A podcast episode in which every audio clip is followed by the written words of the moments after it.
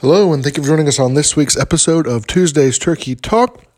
And this week we're going to come and teach you a word in Turkish that I learned this past week and thought it was very interesting. And I want to ask you a question. When you hear the word moonflower, what would you think? To me, when you know when I think moonflower, I would think, and I'm sure there is a flower that's called a moonflower, but I'm thinking of something that maybe just comes out at night. It opens up at night. Uh, maybe it's you know a white color. Maybe it's round and big and round like the moon. I don't know. That's what I would think. Here in Turkish, actually, there is a word that, if you literally translate the two words, would be would translate to moonflower, but it, it actually isn't moonflower.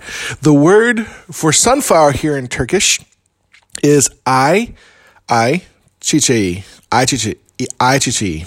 I is moon or month, moon, and then chichek is flower. So I chichi is moonflower, but it actually is the sunflower. That's the word for sunflower. And I thought that was the weirdest thing ever this week when, because I was working with my teacher. He's like, "Well, do you know what sunflowers are?" And I was like, "You know, I, I, I don't, I don't know that word. It's a word I haven't le- learned yet."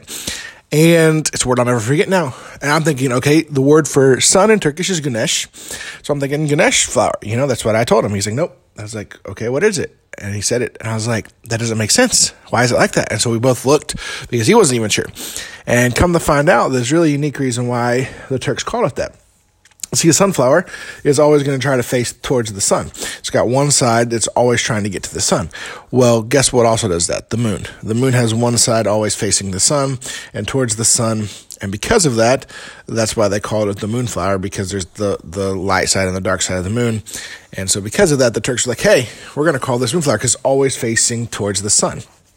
So it's a really unique little story, little, little thing that you see and everything like that. And so, yes, in Turkish, the sunflower is actually a moonflower, but really it is the sunflower.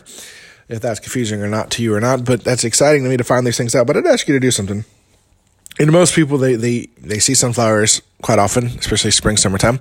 But you see them as decorations and things like that. Or also, many people eat sunflower seeds. And so the next time you're eating sunflower seeds, you see a sunflower, uh, you you know, you you hear about sunflowers. Say, why don't you pray for the country of Turkey, and pray for the people of Turkey? They can be with the gospel, but also they can be pointed to the true Son, the Son of God, and pointed towards Him, so they can go to Christ. They can be saved. That we can see Turkey reached with the gospel in this generation. And again, I want to thank you for so much for joining us each and every week on our episodes here of Tuesday's Turkey Talk. And we hope you'll join us each week as we discover more of the language, the culture, the people here in the country of Turkey.